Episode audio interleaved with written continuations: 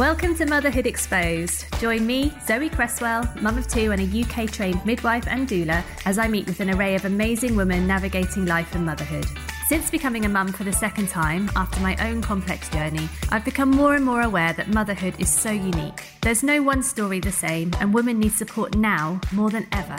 I hope by allowing mothers to openly speak out, we can help to break the silence around many topics. We need to shout out that there is no normal, and that is something we need to embrace. Motherhood isn't always picture perfect, so let's bust some myths, realign expectations, and share the journey together. Hello! Thank you for joining me for another episode. Today, I speak to the very lovely and even more talented Vicky Gooden. Vicky talks me through her long fertility journey before having her precious girl Elodie, who at 13 months old was diagnosed with a congenital heart condition that required open heart surgery. Drawing on her family's experience and knowing she needs to normalise differences for her little girl, Vicky has written a beautiful children's book celebrating that some people have scars and how wonderful it is that we are not all the same. Hi Vicky, how are you? Oh, hi Zoe. I'm very well, thank you. Thank you for inviting me on. Thank you very, very much for coming. Um, I really appreciate you coming and speaking with me today. Um, so, as you know, and because you've just told me you've listened to a few of the shows, which is really kind, thank you. Um, I start the recordings with asking you how you met your husband, but I just want to ask you actually one more thing about your husband, John, because um, I tend to do a bit of like Instagram stalking, general social media stalking on people before I have them on the podcast. So, I was looking at John's Instagram. What is it with flicking things into cups? What's that all about? oh, he'll be so happy with this mention. um, so he has, I mean, he just has this ability of uh, placing a teacup uh, about two meters away from him and throwing up a tea bag and punching it, and it, it gets straight into the teacup first time. I have to be honest, I was quite impressed. I showed it to my husband as well. He's like, that, "That's a good aim." and it just. and how did he discover this talent? I mean, who knows? It's lockdown. I mean, we're clutching at straws now, right? I don't know, just anything to pass the time. But yeah, it's a new a new thing that he's found that he's extremely good at. So wow. him now, so that's quite funny. Tea bags everywhere. So um, yeah.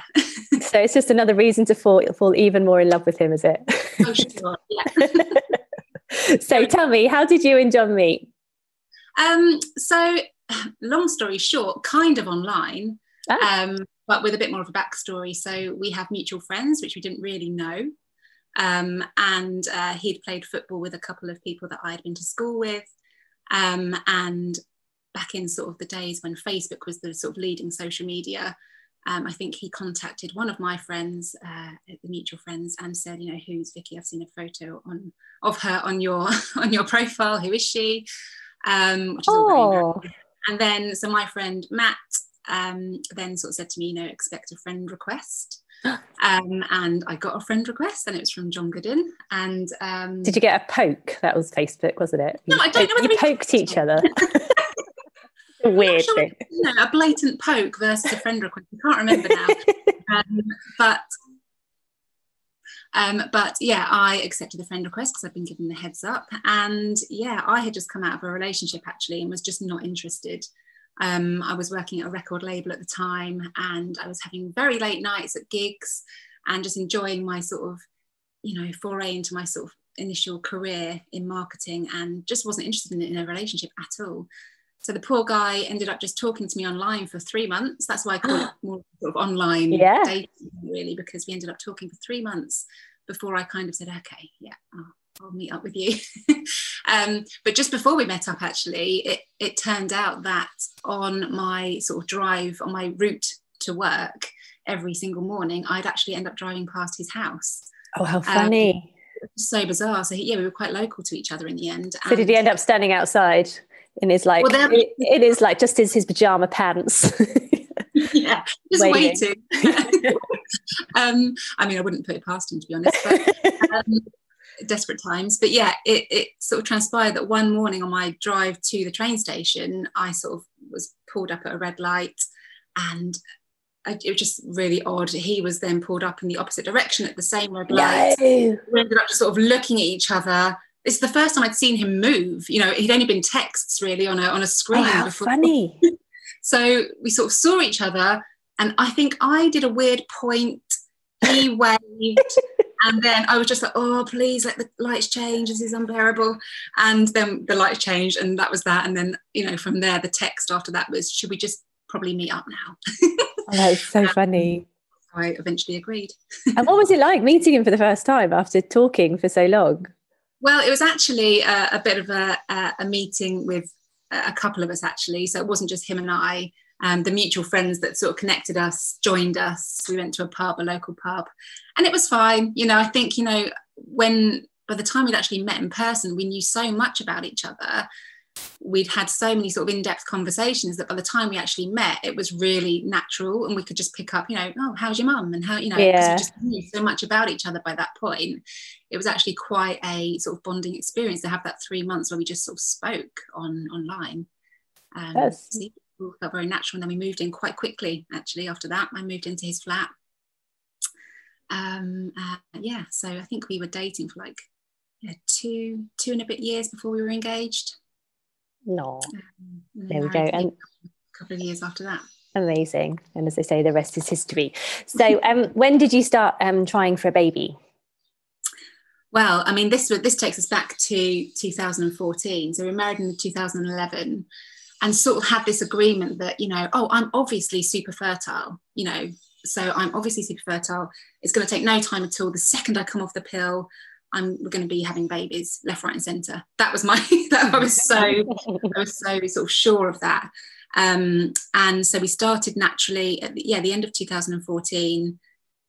You know, kind of went into it having you know fun with it really, not really tracking ovulation or any of that sort of stuff that you then sort of fall into when things become a bit more serious. But just sort of giving it a go.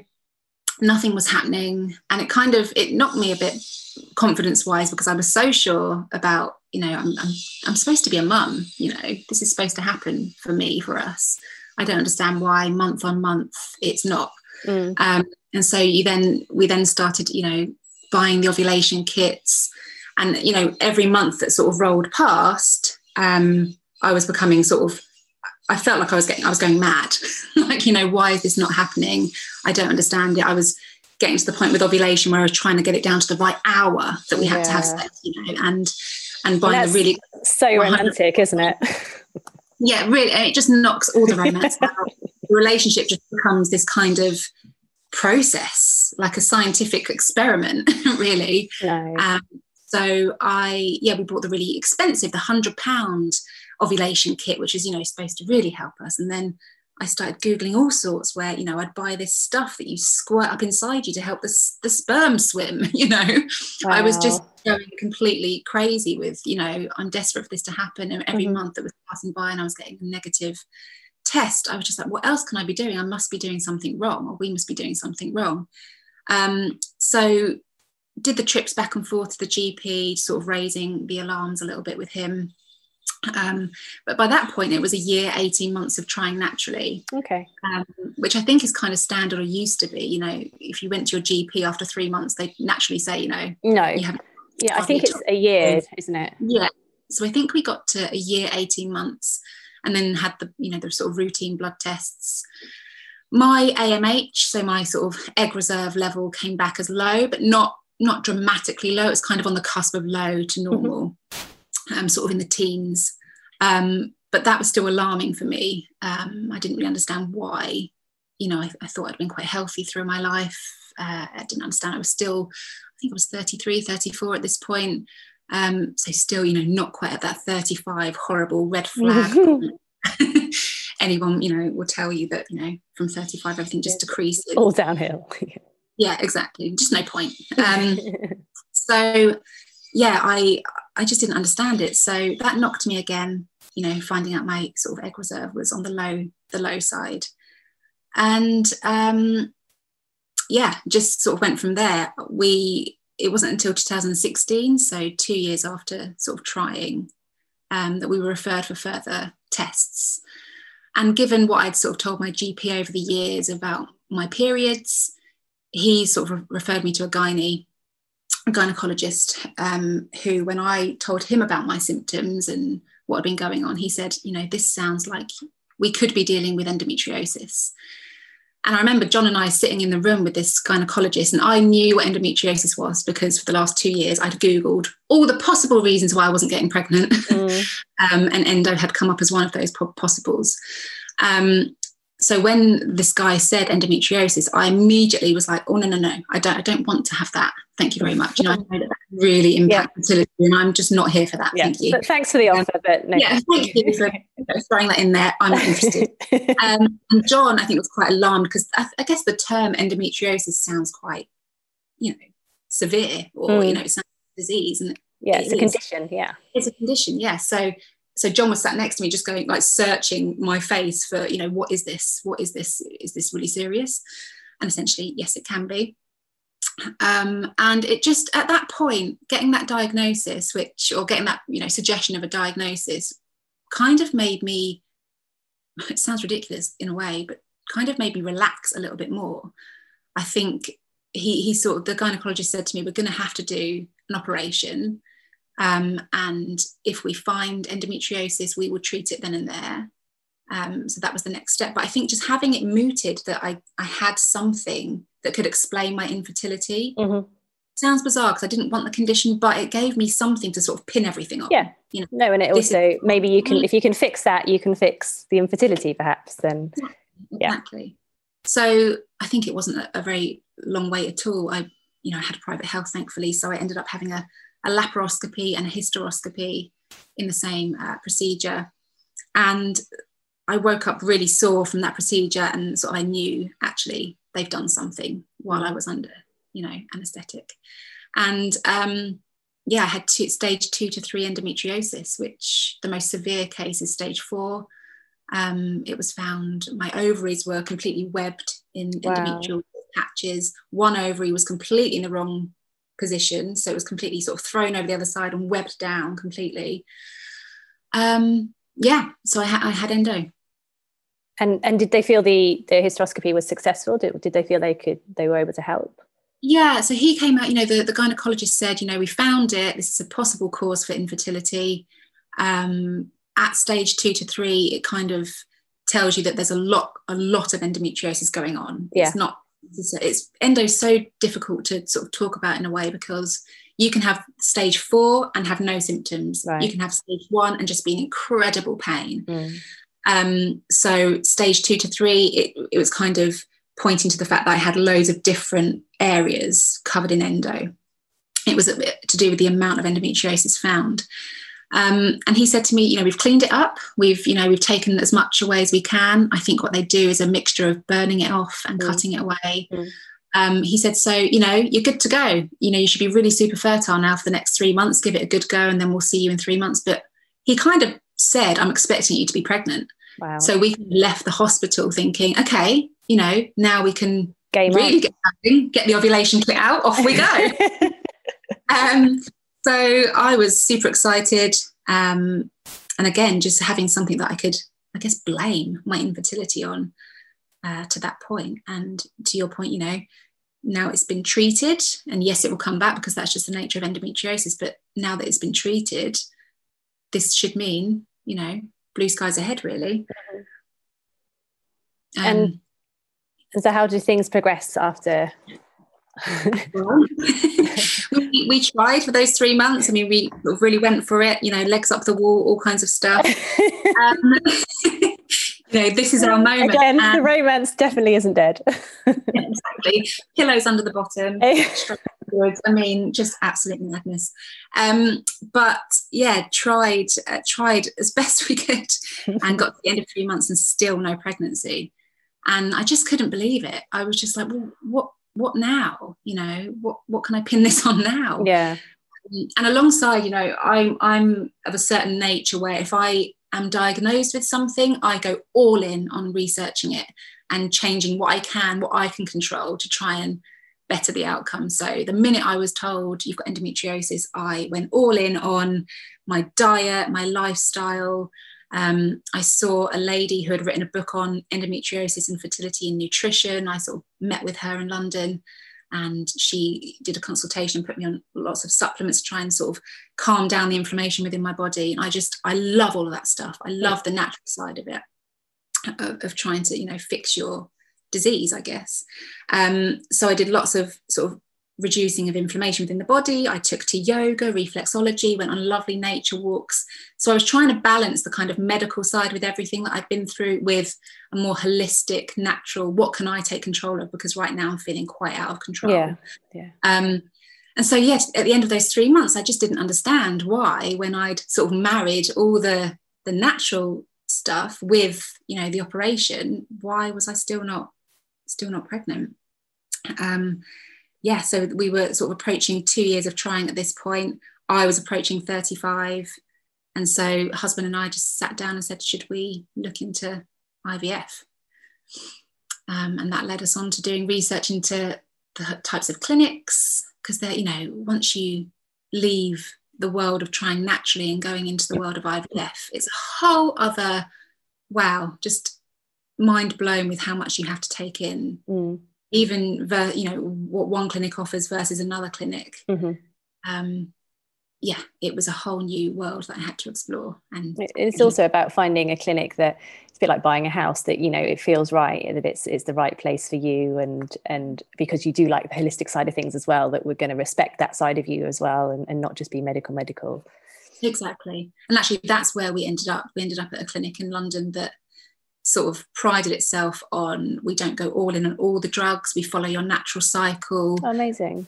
We believe that you just need one egg. You just need one good egg. You know we really we really believe in that. And and it just felt very much in keeping. I went to an open evening where they sort of showed how they how they approach the process and they had a couple of patients talking.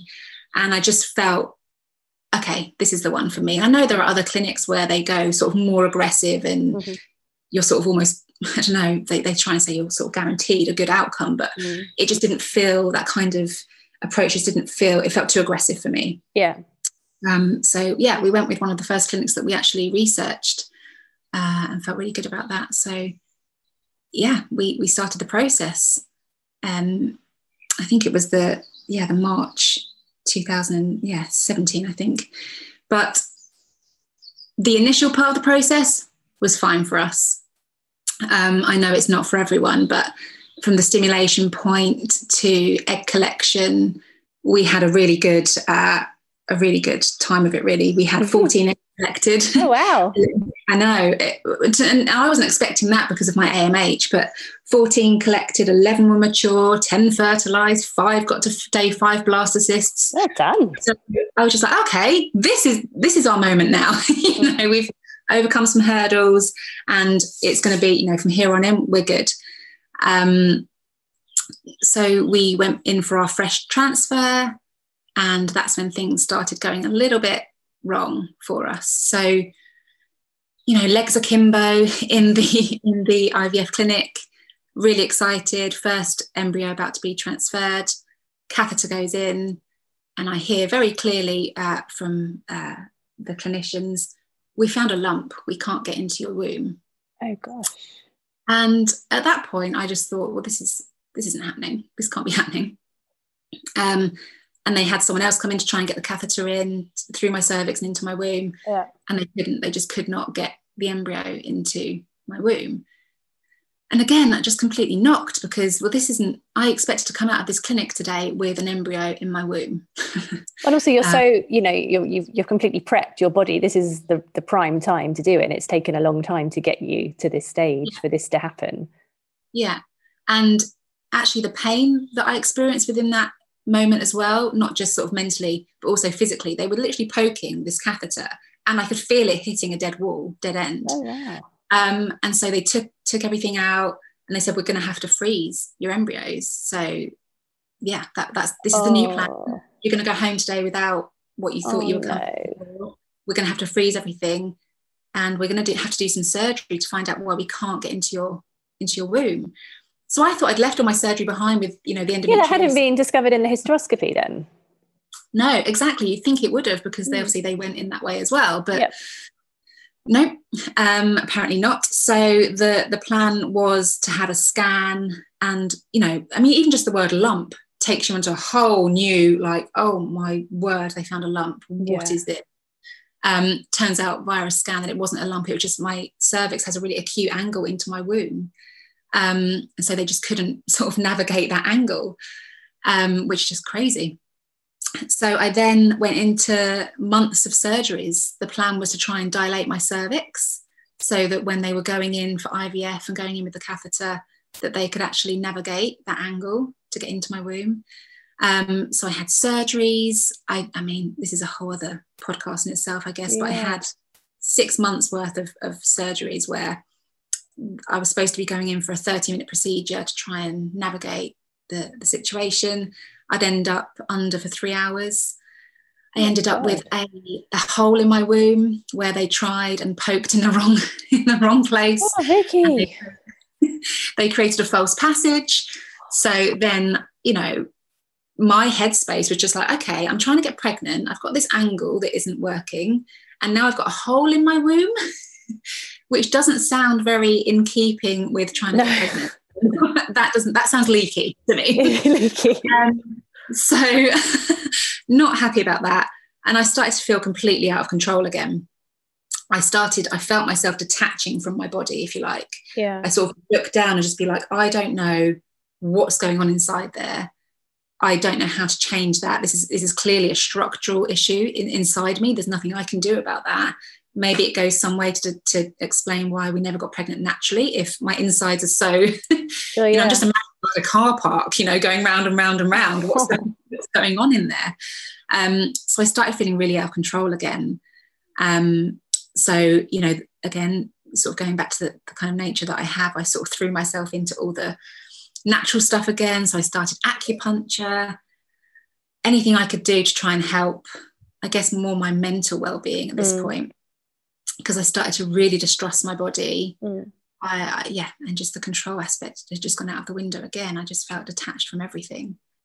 Um, so the plan then with the the IVF clinic was to always have a mock transfer before an actual transfer right. to make sure they could get into my womb, which made sense to me. Mm-hmm. Um, but a few of those ended up being quite traumatic because, again, just being poked, poked, poked with a catheter yeah. and, and not being able to do it, they ended up going down this false passage as well.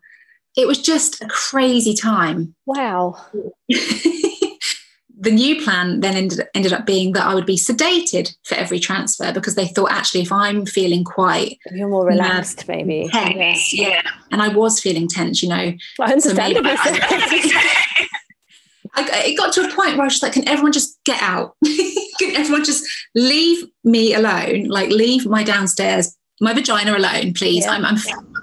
I'm fed up of being poked, looked at, prodded, you know, whispers about what's going on down there. I, I'm, I'm, I'm on the edge of like giving up here, I think, because this doesn't feel like the way you're supposed to get pregnant. Mm. This feels like really hard work now.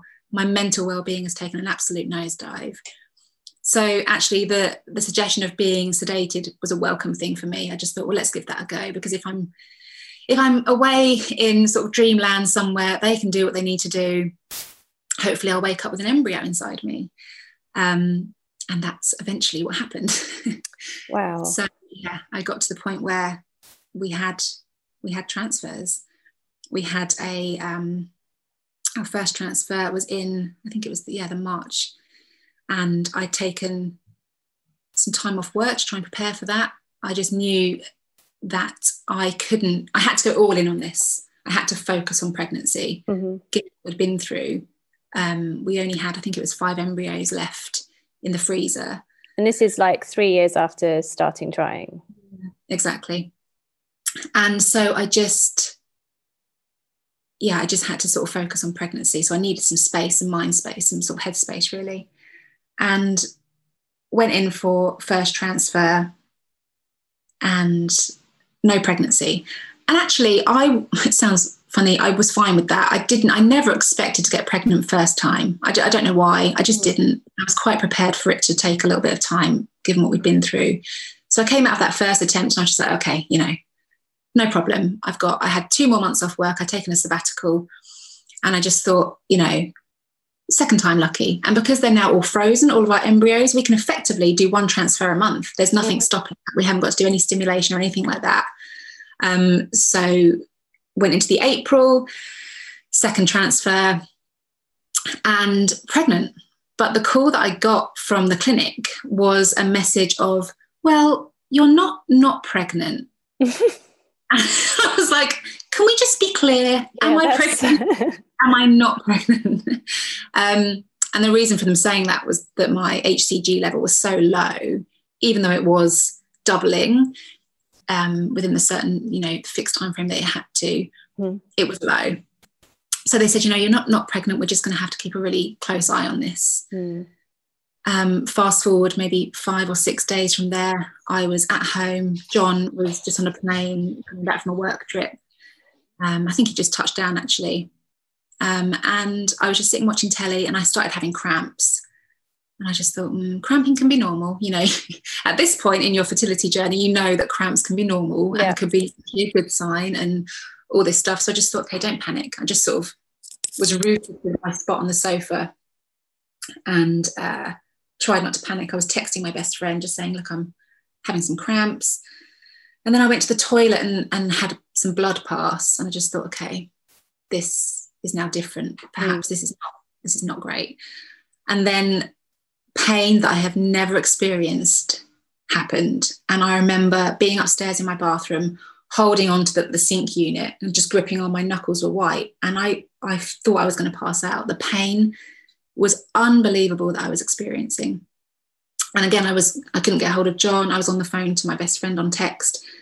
And she said that the texts were becoming really weird, like my messages were not clear. Mm. And so she just called an ambulance. She said, I'm calling an ambulance ambulance turned up and by that point i was on the floor by the front door i just couldn't i couldn't stand i felt i, I felt like my body was just being ripped in two um, and rushed to a&e and they sort of obviously confirmed that I was having a miscarriage but they couldn't locate the pregnancy so it wasn't in my womb it wasn't in my fallopian tubes uh, and it wasn't until a few hours later that they detected that it was a cervical ectopic which is super rare yeah um, but again, I just couldn't believe what was happening. And just I started to, maybe not at this point, but in hindsight, draw draw a sort of line between, okay, so I had problems with my cervix during IVF, as in they couldn't get into my womb. Now I'm having problems with my cervix because I'm having an ectopic in my cervix. And so yeah, it just it was just the most awful experience. Um, the, a pain like no other. I felt very alone. I remember being in hospital. I think I was in hospital for six days, um, and ended up having to have a methotrexate injection in my thigh to end the end the sort of cells developing. Mm. And that just felt, even though I knew the pregnancy wasn't viable, mm. it's in my cervix. This was my first ever pregnancy. I've never been pregnant naturally. Mm-hmm. This was our, you know, this was our time, and having that injection really signified something very, very sad for me. I knew I was losing the pregnancy. I knew it wasn't viable, but just that injection going into my thigh, I just thought, I'm I'm killing, I'm ending the thing that I want more in that, that I've ever wanted, you know, that I want more in the world. Um, and yeah, it was just a very awful, awful time. And it was then that I decided to sort of write about it so I had, until that point, I'd never really spoken about infertility or that we were trying for a baby. I'd never put out on social media that we were trying. Um, all I'd spoken about at that point was endometriosis because the minute I found out about that, I wanted to find people like me and I wanted mm. to help that conversation and try and, you know, bring it to the forefront a little bit more. Um, and I just remember sitting in the hospital bed while this ectopic was going on and just putting something on social media on my Instagram and then connecting with someone else at that moment, somewhere else in the country, who was also in hospital having an ectopic. And we ended up just talking on Instagram, just sort of saying, How are you doing? Have you had the injection? All this kind of stuff. And I felt like, you know, I'm not alone here. Yeah. And I think we'll talk about it. It can only be helpful. And it helped me mentally. Writing just helps me. It just always has. So I wrote about it. I then tracked my journey really and started writing more blogs about it. Um, but yeah, it was it was a really really horrible experience. Um, and after the methotrexate injection, I think it's a form of chemotherapy that because it essentially stops cells from dividing.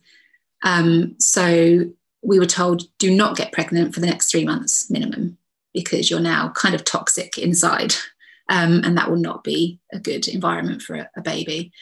which is so really, really, hard as well, isn't it? yeah, don't get pregnant. I'm actually quite good at that. yeah. Very good at not getting pregnant. Don't worry about that. Um, but I think I'd set my sights on this three month period of we're going to get pregnant in these three months, which might sound a bit like, you know, lose control of it, Vicky, you know, you might not. But I was so focused that, you know, we had an, an extra month left of my sabbatical. So the May was an extra month. And that ended up being a healing month because we couldn't get pregnant. Mm. I was healing the ectopic mentally and physically.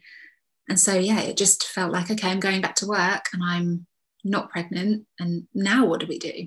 You know? Um, yeah, a really, really difficult time.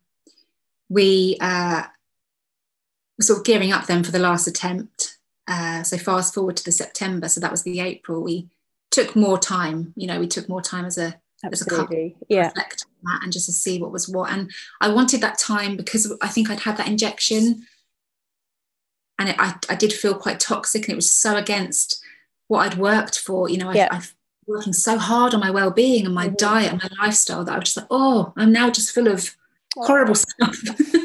so I wanted time to sort of look at that and try and prepare myself and prepare my body and make it the most welcoming environment for a pregnancy. Mm-hmm. So again, I went all in on that. From Reiki to acupuncture to doing a liver cleanse, um, meditation. Oh, I just went all in, and I loved it the healthiest was, women on the planet at the time. It was at that point. I mean, not yeah. so much, not after lockdown, but um, I, I, was then. I was in really good shape, um, doing lots of yoga, etc. And I felt good. I felt like, okay, this is it. Yeah, this is our time. Um, and so it was the September. We had uh, we decided to put two our last two remaining embryos in I don't know why I did two. I remember having a, a, meeting with the IVF clinic and I just sort of questioned them, you know, what are the benefits or or risks of putting two in at once? And you know, the lady just sat down with me and she gave me, you know, some really good information. Mm-hmm. And I just I just felt really strongly that we are going to put two in. Yeah. And it was a risk because there were our final two. Um, but just went for it, put two in. I remember so clearly the morning of the transfer. Um, the embryologist sort of came in and said, right, you, they've both thawed, they both thawed really, really well, but there's one that's raring to go. There's one that is like that is that is really ready. I like to think of that as my daughter that I have now, because um, this, this that round of IVF did result in a, a pregnancy in my womb. yes. um, um, and ended up eight eight months eight months nine months later with my actual daughter. So got there in the end. well done. Amazing. And how was the pregnancy? Well, um, I had a bleed at seven weeks. Um, and I I don't know what happened to me, but I just I packed a hospital bag. I just assumed, okay, well, I'm I'm losing this one again. I just, you know, I thought the chances of having another ectopic, I think, are slightly increased if you've had one before. Mm. So I just packed a hospital bag, took myself off to hospital, and just thought, you know, okay, right, it hasn't worked. Obviously, completely devastated. Um, but when I was checked over, the guy was like, you actually have no active bleeding. It's all sort of old, an old shed of blood. Um, your HCG is really high. Um, so we think it's fine, go home and rest. Um, it was then that I was actually tested positive for group B strep, which mm-hmm. I didn't really know about, if I'm honest. I, I, had no knowledge of what that was at all at that point, but because they'd done a, a swab because of the bleeding, they just did a, a, test and it came back positive. So that was something that I had to consider throughout the pregnancy. Mm. Um, but the pregnancy itself was, you know, up and down really. I kept it all off social media. I felt very protective of this growing bump. I didn't want anyone to know. Um, we didn't tell some family until sort of 13, 14 really? weeks. Yeah. Um, yeah, I just, I just wanted to keep it very, very much to myself, which I guess can be seen as selfish in some ways, but I just felt so super, super protective of this bump. Um, so yeah, that was, that was just my decision in, in the end, in full protection mode. So lots of sickness, um, I remember on my way to work having, you know, to find a bin at the train station to. Oh no! um, so I sort of went from, you know, never experiencing pregnancy to experiencing all the things you can possibly experience. Lots of sickness, um, had some very strange pain that would swoop under my bump from sort of the top of my bum round to under my bump, and it would render me just, I wouldn't be able to move. And no one really knew what that was. It was sort of chalked up as round ligament pain. Yeah, I was going to say round ligament. Um, but yeah, I, am not sure if it was that. I don't know what it was, but it was horrific. Um, I then also got a condition called hip bursitis, which I didn't know was a thing. Um, and neither did my GP and neither did my, my midwives. But basically, in pregnancy, especially in the sort of later the later stages or mid to later stages, you're not supposed to sleep on your back. Mm-hmm. Um, so you're supposed to sleep on your sides. Mm-hmm. But I got a condition called hip bursitis, which meant that my hips, when pressed against, or you know, when you're lying down on them, mm burn. They would at, they would be like on fire. Oh no! So I found it very difficult to to sleep and get comfortable. And it was actually my yoga teacher at the time that diagnosed me because no one else knew what was going on. My yoga teacher, um, a lady called Ryan, she she just said it sounds like bursitis. And the minute I googled bursitis, I was like, oh, that's what I've got. That's me. That's me. that's me. Yes, got another weird thing. um, and it's basically in different areas of your bodies, you have bursa, which are like shock absorbers. Um, and in pregnancy, when that um, relaxin hormone is released, mm-hmm. um, it, it, it, ends up sort of inflaming some of these bursa areas. And my hips were where it where that was uh, happening. So I was in incredible pain. So a lot of sleepless nights before having a baby, which wasn't ideal. No. And did it go after she was born? The second she was born. Gone. Wow. So it's purely, purely pregnancy related. Gosh. But I wrote about that on my blog as well. And actually, that's been one of the most um, popular posts because so many women suffer with this actually, and they don't know what's going on or how to how to remedy remedy it. Um, so yeah, that's actually quite something that's done quite well. Um, and then, but I threw myself into the hypnobirthing. I got a doula who was just incredible. Uh, and I made plans for doing placenta encapsulation as well. Mm-hmm. So I just wanted to do what I could to make yeah. this a really nice, you know, experience, positive experience. And joined NCT, which I think has been the best thing that one of the best things that we did, having that little group of people yeah. who completely strangers, but you're so bonded, you know, by this experience. So did that as well and had a group of friends going into this. So that was really cool yeah, all in all, I, I think I enjoyed it. I, have sort of looked back on it and I, I'm not entirely sure, but I think, I think I enjoyed it. Obviously, super grateful and thank God it eventually happened and I was here and I loved my bump. Oh, I just loved it. Um, yeah, I just absolutely loved just talking to her and singing to her and seeing her move and everything. I just, yeah, absolutely loved that part of it. And what was it like on social media when you did announce um, her birth? Because obviously nobody knew you were pregnant. So yeah. how yeah. was that taken? It was really good. The, the, yeah, the response was amazing. I think people were just completely shocked. Mm-hmm. Um, but yeah, I think through talking about endometriosis, I'd, I'd sort of gathered a, a following of people who were experiencing fertility issues as well. So I think, you know, it was kind of I don't know, bittersweet in a way because there's a certain amount of guilt once you've been part of that conversation about infertility or endometriosis. Then you announce you've had a baby. there's a certain level of, oh, you know, this is gonna this is gonna upset some people. Yeah. And you know that was I, I was very aware of that um, when you're trying for a baby and it's not happening and you're having so many issues and then you see pregnancy announcements that can really hit hit hard. Mm. So the response was amazing.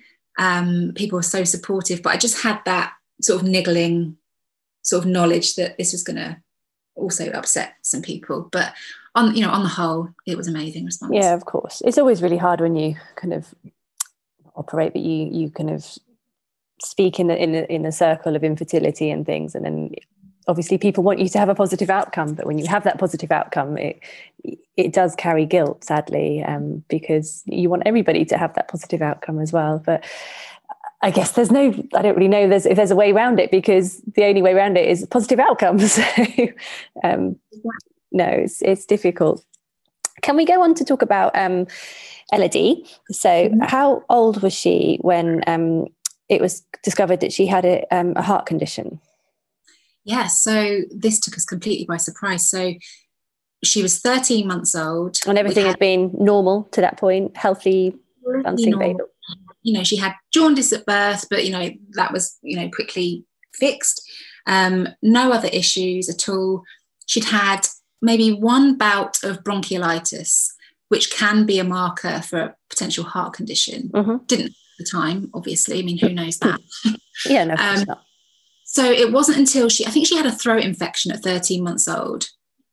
Um, she's a, a, thumb sucker. So the doctors thought, you know, she's just got so much bacteria going on because she's sucking this little thumb dry.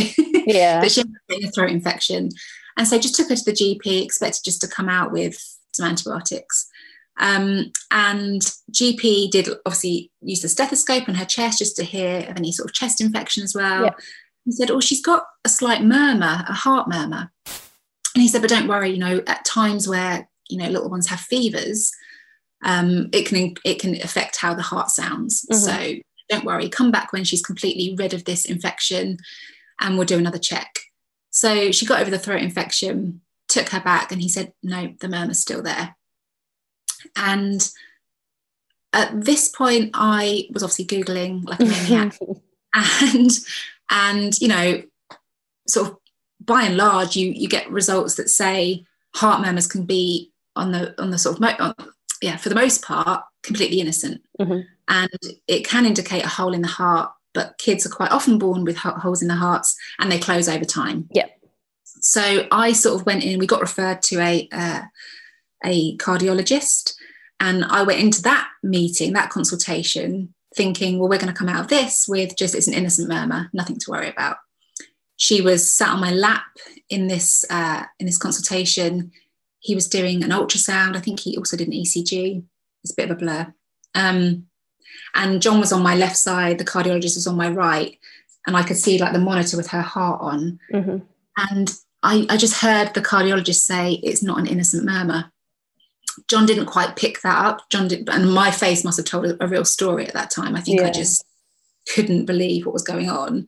John saw my face, hadn't quite heard what the cardiologist had said, and was like, "What's what, what's going on? What's going on?" And panic set in. Of course. Um, and you know meanwhile i've got this little one year old sat on my lap just having a lovely time you know completely unaware of what's going on and what we're talking about and yeah it transpired that she had something called an asd which is a, a hole in between the upper chambers of her heart and it was a sizable hole that the cardiologist said this is not going to close on its own so it needs it needs intervention and so i just remember i well i don't really remember but i, I sort of all I could do in that moment was just cling on to her and get the facts. I just wanted the facts. So I went from zero to what's the mortality rate?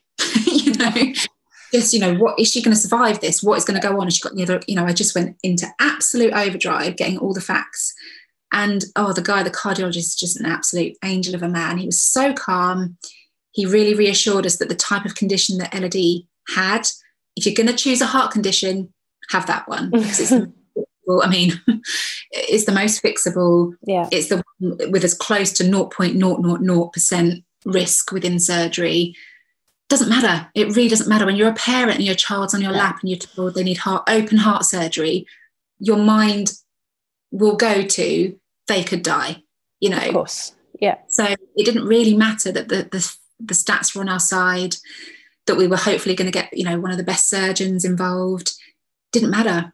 I was just, you know, I'd, I'd flip between absolute, she's going to be fine, she's strong, we're going to get through this, to she could die. And there, and the kind of in between of all of those of, of those two situation scenarios was just a blur, just like an absolute mess. My mind was all over the place, as was my husband's. And I think it was six weeks later that she was being operated on, six or seven weeks later. Wow. And am I right in thinking you didn't share that with people as well? Yeah, I didn't share that um, until it was another sort of way that we did the pregnancy until she was through the surgery. Um, and again, that was a real shock for people that sort of followed us. Obviously, mm-hmm. we told family, and I, I remember being quite strict with family pre-surgery. You know, I'm about to tell you something. I don't want you to re- react. yeah. because which is quite selfish because obviously they are allowed to feel whatever they're feeling. But I think the minute someone panicked or looked sad or shocked, it would I would just radiate that back, and I didn't yeah. want to. I just didn't want to do that in front of Elodie, especially. So I wanted everyone to be strong and to, you know, yeah, to just sort of see us through it really. But it was an absolute roller coaster. I remember my one of my lovely friends let us stay in her holiday home in Cornwall, I think a week or two weeks prior to the surgery. And the whole time we were on the phone to like the doctors, the nurses, trying to get this um, this surgery booked in to and actually speaking to like health insurance and stuff and just having these conversations about my tiny little girl who was a miracle baby mm. it was just i i felt again a detachment between reality and what you know what was going on. I just yeah it was a very long time. And how I, I don't really know how to ask this question. How was it? Like how what did you do when she was in surgery? How did you manage that? It was um, I wouldn't wish it on anyone. So we we went in. I think I totally underestimated what happens prior to a surgery as well. Yeah. So things like X-rays and ECGs and having to get blood, you know, that was traumatic enough. Like trying to get a cannula into her little chubby hands, or mm. I think her foot in the end because they just couldn't find a vein. She was just, you know, this chubby little one-year-old couldn't find any veins. um, so that those experiences, even prior to the surgery, were just laden with guilt. I just I wanted to stop all of this from happening. I wanted to wrap her up in a blanket, leave the hospital, and just this is not happening. Yeah. So it was just, yeah, it was it was awful. And then the morning of the the surgery, I had to carry her down to the theatre. So I carried her down to the theatre. She was in her little gown. Um, and she had no idea what was going on absolutely no idea. The hospital were amazing. They had sort of um, people to entertain little ones as they go in and have the anaesthetic. Um, they have like a sensory room, a playroom. So mm. it was all, she was finding all that part of it really fun. Yeah, it's exciting. this is, where are we? It's like a new adventure playground. Um, and then, yeah, going down to the sort of the actual theatre was just a whole other, whole other story. Holding her in my arms, knowing that I was going to be handing her over to strangers essentially. Strangers that i really hope are really good at their job. Yeah. No that's um, that's the hardest part isn't it when you as a mother um, having to let go and and and leave them and absolutely horrific. So she was on my lap the bed that they were going to sort of wheel her into the actual theatre. We were in sort of the pre-theatre room the one room yeah. before. Mm-hmm. and she was on my lap. They were trying to sort of make her laugh and everything and then they just brought over the the mask that was going to put her to sleep because mm-hmm. um, it wasn't via a, a, needle at first. And they sort of held it to her face. She then got really distraught and she was crying her eyes out in my arms. And they said, actually, this is really good that she's crying because she'll take the more she's gasping, yeah, the more she'll, she'll be out quicker and she won't know what's going on. And I was like, oh, so easy for you to say. I don't want any, I don't want any of this to be happening. Um, and then she just went completely limp in my arms and handed her over. I just handed her over to people and just left her. And they were so quick to get her all hooked up to all the different machines and everything. And then we walked away. And as we walked away, we were sort of heading back up to the family room in the hospital. We passed the surgeon because we'd met him prior, obviously. Mm-hmm. And he was all, you know, in his, his scrubs and stuff. And I don't remember saying anything to him, but John says that I said, please, I said something along the lines of, please do your best ever surgery. Like I please I don't remember saying this. I, I really don't. And then he went into the theatre and it, I think it was supposed to be up to four hours, the surgery. Oh, God. John and I were in the family room. I had written positive affirmations on cards and I was, John was looking at magazines and on his phone and stuff. We both just decided to deal with it however we wanted to. There was no judgment around how we were dealing with this yep. situation. I was eating all the biscuits, all the free biscuits. I really didn't think I would do, but I was just stuffing my face full of biscuits.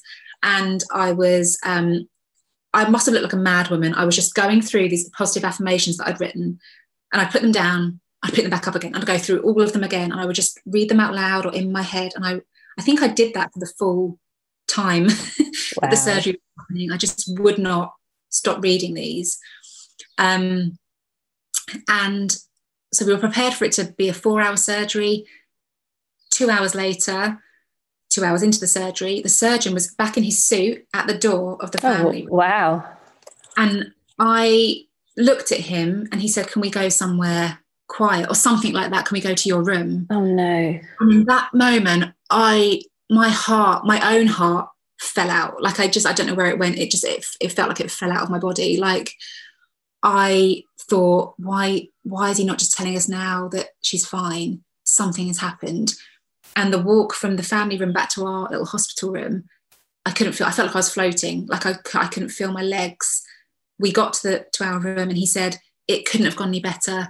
She's oh, being and at that point, I think two worlds within me collided. So the relief collided with the absolute fear. And I, I was on the verge of passing out. I had the most weird experience in my body where I had hot tingles in every part of my body. So he went from telling me how amazing my daughter was to me, to him going, do you want to have a sit down? Do you want to lie? I had to lay down on my bed in, in our room and I couldn't breathe. I just had this real panic attack. Um, and I just said, "What did you What did you just say?" Because I wasn't taking anything in. And he said, "She's fine.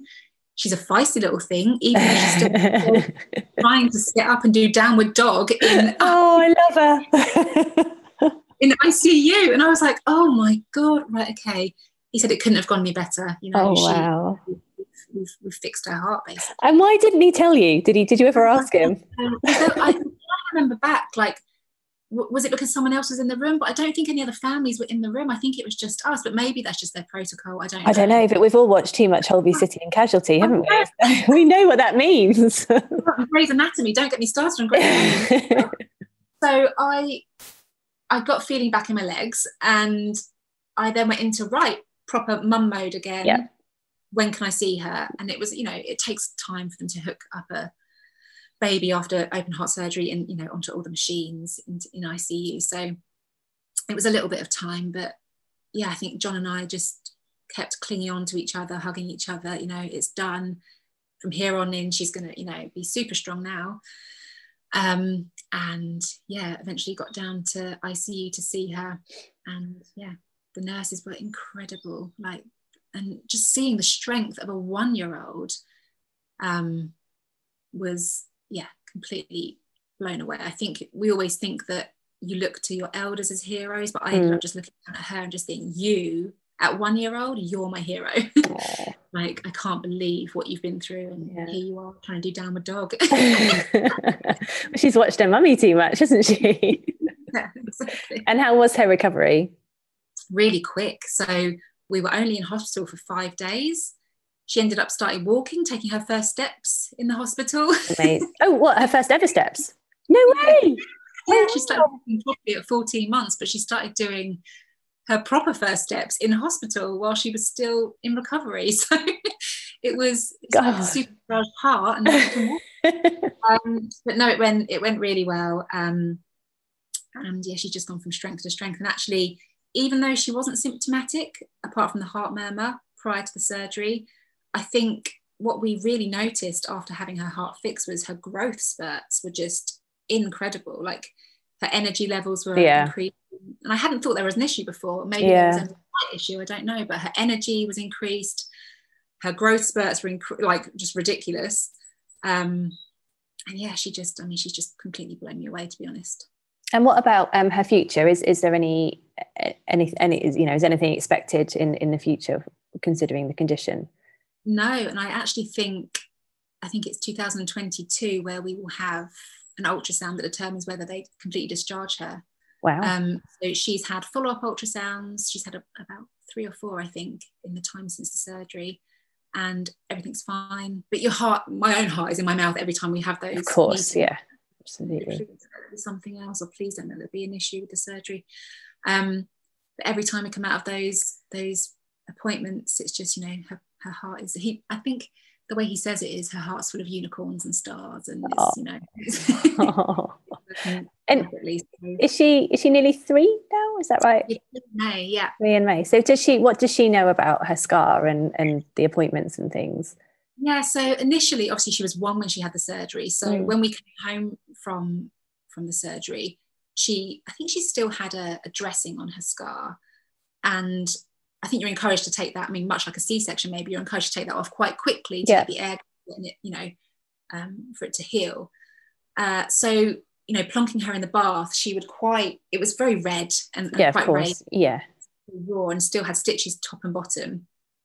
Um, so she would obviously notice it. But as a one year old, she you're not able to communicate what's that, mummy, you know, all that kind of stuff. So she would just look at it and just move on. It was just part of her normal, I guess. Mhm. Um, and then since then, you know, we've, you know, since her sort of communication skills have got better as she's got older, we've referred to it as uh, a wonderline. And I didn't really know how to talk about it with her. And we haven't sort of talked about it too much because I'm actually waiting for the day where she really notices that actually someone else that she knows doesn't have one. And then she can see that she does have one and then she'll have questions. Um, but one thing I always made sure of is in those initial weeks when the wound was really, really raw and fresh, I just made sure that family, friends, whenever they saw it, I never wanted them to go, oh, you know, yeah. "Oh, Yeah. No, don't react. show, show her any kind of you know reaction that wasn't positive basically so whenever she would point to it as a, as a, as a one year old i'd go wow look at that and i'd really make a big emphasis of you're incredible you're a wonder all this kind of stuff um, and i think it's only a matter of time now you know she's in nursery now a couple of mornings a week. I think coming out of lockdown she's going to be around other children a bit more. I think it's a matter of time now before she realizes that maybe she's got something that other children perhaps don't or that mummy doesn't have. And so i think it's a matter of time when until she starts asking about it. And yeah so I, I just feel like i'm preparing myself for that for that moment i guess. Yeah. i've actually spoken to quite a few adults that have had surgeries of all different types and they wish that they'd been spoken to about what they'd been through to help give them a story behind their their Mhm. scars and to help them own that story a little bit more so i'm preparing myself for for that day and to sort of give her as much to empower her as much as possible to own her story and to and to see what a wonder she yeah she is And presumably, all of this is the inspiration behind your incredible new book, The Wonderline. Yes. so, have you read it to her yet? I haven't no i haven't oh, yet oh, wow. No, I'm waiting for the. I'm waiting for her. I'm just sort of taking her lead on most things in life at the moment with her development. Yeah. Waiting for her to sort of have a question about it.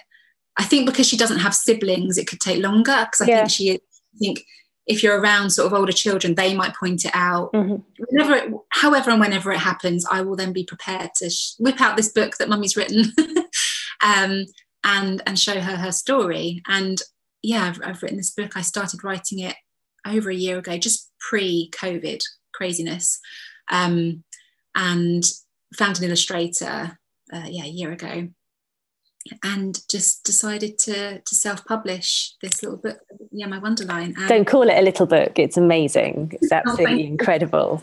Um, so, tell, can you, obviously, it is about um, Elodie, but you also talk about other scars and things as well. Can you talk a little bit about kind of, yeah, what it's about, really? Yeah, so it follows a little girl, um, which is obviously inspired by Elodie. We don't name her in the book. I wanted to sort of create a little bit of distance, even Yeah. though it's completely obvious that it's me, her, and And Rupert. old- yeah, bloody Rupert. Um, but I, yeah, it's written about a girl who, over the course of a day, she sort of, as she's getting dressed in the morning, she notices that she has a line. Uh, she's looking in the mirror, and she asks her mummy, "What is this?" And mummy then, over the course of the book, explains that some people have to have surgery, and you know, when you're having surgery, doctors and nurses go in and they create some magic under your wonder line and they leave you with this line. And that's why you now have that on your on your skin. Um, and underneath it is, is just full of magic and, and, and wonder. And over the course of the day in this book she she goes to the park and she meets a little girl called pearl and she shows her tummy scar that she has um, and there's a really lovely page in the book where i want to make little ones feel like they're not alone and there's this really like impactful page that says you're just like me Yeah. and there's a whole trail of people including the adult that's with her Yeah. showing their scars Yeah. um, and when I was doing research into the sort of most common childhood surgeries, it was things like CHD, like what Elodie had, but also things like scoliosis, which can, yeah, I think most patients of scoliosis have surgery sort of as more of adolescents, more sort of teens. Mhm. So I want to include that in there as well. Um, and there's just this whole, yeah, line of, of, of, people with scars just sort of proudly showing them off. Um, and I just wanted to, yeah, empower kids and make them feel represented on bookshop shelves that, you know, you've got these lines or line and let's talk about it. So yeah. I hope that I've left enough space. I, I, sort of explain it as the as though I hope I've left enough space with, between the turning of the pages for an adult with a child in their lap to explain their own story. Yeah. Um, so when it comes to when I talk to Elodie about it, I will say, you know, there was a problem with your heart and we had to get it fixed and you were a super brave one year old and mm. then turn the page and then we look at there's some other kids with scars. So I hope, yeah, I initially wrote my first draft all about heart surgery and then sort of looking more into the amount of surgeries that happen just in the UK with kids per year, it's in the thousands. I I just thought actually let's broaden this out so that more kids feel represented, mm. uh, regardless of where their scar positioning is. No, um, I was actually with a friend um, this morning, just before speaking to you, whose um, eldest son has got cerebral palsy. Um, so he walks um, very slightly differently to, to normal kids, inverted commas. Um, and I was talking about the book to her um, because I didn't feel actually even that it needed to have, because um, I guess I was reading it from my point of view as a mother to my children um, who who don't have obvious scars. Yeah. And but to me it still felt like a very relevant book because it, it, celebrates the fact that we're all different. And wouldn't it be boring if everybody was the same? And actually it's a brilliant thing to everybody be different that we're all different and we bring different things to the world. And and that's what makes us interesting and exciting. And and so for me um, yeah, I just felt it really didn't need to even have have to be about scars as well. That it was just an incredible book that could be on anybody's bookshelf and be relevant to everybody and anybody's child. So oh, I thought it was awesome. I also wanted to comment on because um, it possibly could be you as the mother in the book. I wanted you had an input on on what clothes you were wearing because they're very funky, high waisted mum jeans, and I loved your bag as well. it was more like, oh, I like that incredible. So the illustrator Angela Mayers, who's just so talented, she has a background in fashion uh, illustration as well. So there you go. selecting her was actually her illustrations are really cool, like they're really quirky, um, especially on the fashion side. So yes, she she made me look really great. no, I did. I fully appreciated your outfit no, it's it's a brilliant book, and you should be so proud of it. And what's the feedback been like? Oh, it's so incredible. I haven't even had time to write a press release yet. I've done very, for a person with a background in marketing, I've done very little so far. um, all I've done is put it on my own social media, really. Um, but the feedback's been amazing. And every time I get a comment, especially from a parent of a child with scars, I just burst into tears. oh, perfect. Um, that's, the, that's the only fit response, I think. But what's really nice, I'm obviously seeing a lot of photos of babies holding the book, and that's so incredible. And but what I'm getting, um, what I'm getting a lot out of is seeing slightly older children actually reading the book mm. and seeing that actually there was a real need for this. Um, especially around kids that are sort of four, five, six, that are actually talking about their scars and their differences and seeing them hold and read the book and feeling like they want to tell their story, that to me is job done. Yeah.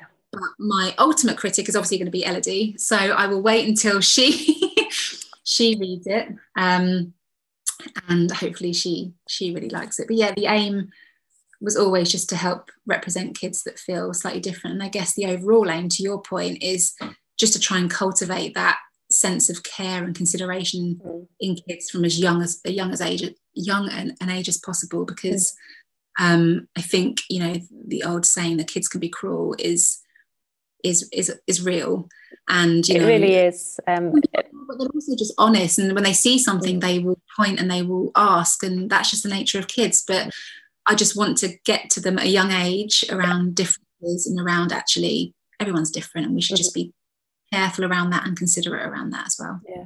No, my my eldest is um, seven, so I've got friends with you know obviously similar age kids, maybe slightly older, slightly younger, and it's now that these sorts of stories are starting to come out where I'm hearing um, a friend saying her son's noticed that he's short, or someone's um, telling another friend's daughter that she's she, you know she's being told she's fat and and and, and so i just yeah it's so important and it, it's it's so relevant and so needed. Um so yes well done. I just think it's amazing and um and I, yeah it's brilliant. Thank you so much for writing it and and sharing it with us all. And will you share elodie's response as well? Yes absolutely. When the time comes i will i will be on hand to to tell everyone how she's taken it. Um, i think i'll still be quite careful around not saying that it's her mm-hmm. explicitly. Mm-hmm. of course yeah we'll just see how it goes. But yeah, I think exciting. I'm forward to her seeing. It. I'm trying to. I've got you know so many books piled up um, in my front room. I'm surprised she hasn't. Yeah, she hasn't. So it's a matter of time. Actually, she might just discover the book before before she talks about the situation. But yeah, true. Amazing. So at the end of my podcast, um, I ask my guests the same question, which is um, if you were to have coffee with a um, a female, alive, dead, fictional um, family, who would it be and why? So um, for me, I would love to see my nana again. So my nana died when I was, I think I was just about to start secondary school. So I was about 11, 12. Um, this is my mum's mum. Mm-hmm. And because I sort of put my mum on such a pedestal as as how she has been as a mother, I would just love to pick my nana's brains about how she raised her. Yeah. um, because I, I just remember my nana being such a huge presence in my life growing up. You know, from from looking after me when my mum was working, to making all of my sequin tutus for my ballet, uh, my ballet dances. Um, and ballet shows, I would just love to sit down with her and, and ask her about her time and how parenting was back then because my mum just turned into the most incredible mum. So she must have done something Aww. brilliant with her. Um, so yeah, I think I would just love to see her, hear her cackly laugh and just talk about to be a good mum, I guess. Oh, well, well done, Vicky's mum. Hi, hi, nice to meet you. and have you know, well, on this, have you found yourself saying anything to Elodie that your mum used to say to you? So I actually say this mostly in my head, it's definitely, definitely from my mum, and that is it'll all come out in the wash. And I remember this from um, probably me growing up as I was quite shy, I was quite quite introverted, and things would affect me. You know, things that people would say would affect me, and I, you know, I found some situations growing up quite difficult. And my mum would always just sit me down and say, "Don't worry, it'll all come out in the wash." And that for me was just, you know, tomorrow's a new day. Things might not be so bad tomorrow you know. Um, we can just wash away the day basically. Mm. and i and i think growing up uh, or watching a little one grow up and, and being a parent for the first time there's a literal sense to that saying like it'll all come out in the wash because you are just covered in day long. Yep. Um, but then also just any issues that we might face uh, along along the road of parenting. I just think that's a really nice. Don't worry, it'll come out in the wash. Yeah, quite, quite comforted by that. And any, um, considering your journey, is there any kind of mum hack slash life hack you could share um, that's helped you along your way? So nothing to do with surgery or anything like that.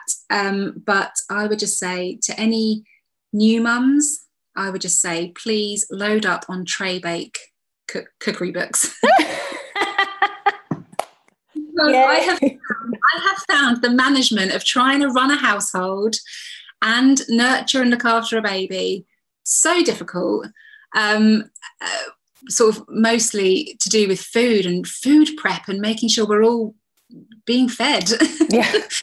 so, Annoying thing where we have to eat. it's such an inconvenience. um, I would just say if you know someone uh, about to have a baby or yeah, or a new mum, just you know buy them a tray bake cookbook because you know shoving all shoving loads of ingredients in one pot shoving it in the oven at lunchtime that you can then eat at dinner Done. that is a yeah I actually found myself at nine o'clock this morning making dinner um, because I thought if I don't do it now, I don't know when it's going to get done. That's the thing that I found difficult is just trying to, you know, go back to some sort of normality in terms of routine when I say routine, you know, breakfast, lunch, and dinner. Um, nothing like running and all that kind of stuff. but yeah, I just think if you can knock that off the list and uh, yeah, just make that as easy as possible, then you know you're onto something. It would just yeah. free up more in the day to do arts and crafts. Oh, joy! Brilliant. thank Vicky. Thank you so so much for talking to me. It's been a pleasure, and um, your story is is one which is very very incredible. Um, how can people find you on social media? So I'm mostly found on Instagram at Vicky Gooden, so G O O D E N. I have a blog which I've neglected um, in the last couple of years, but you've had enough going on, haven't you? there's lots of stories there about endometriosis and fertility and other people's fertility stories, and that's just vickygooden.com. Um, and then for the book stuff, uh, yeah, I guess just follow me on Instagram, but also I have my publishing handle, which is Bun Bun Books UK. Amazing. Thank you very, very much again. Have a wonderful rest of the day and thank you for speaking to me. Thank you, Vicky, for sharing your amazing story with us all. I'm always so aware of how hard it can be going back over past experiences and difficult times, and I'm so grateful to each of my guests for their courage and strength to reflect on their story. Vicky has obviously gone one step further and written an actual book, which I just know is going to provide comfort to so many children and families. Thank you as always for listening. Please check out Vicky's book on Instagram at BunBunBooksUK, and I'll be back next week. Bye.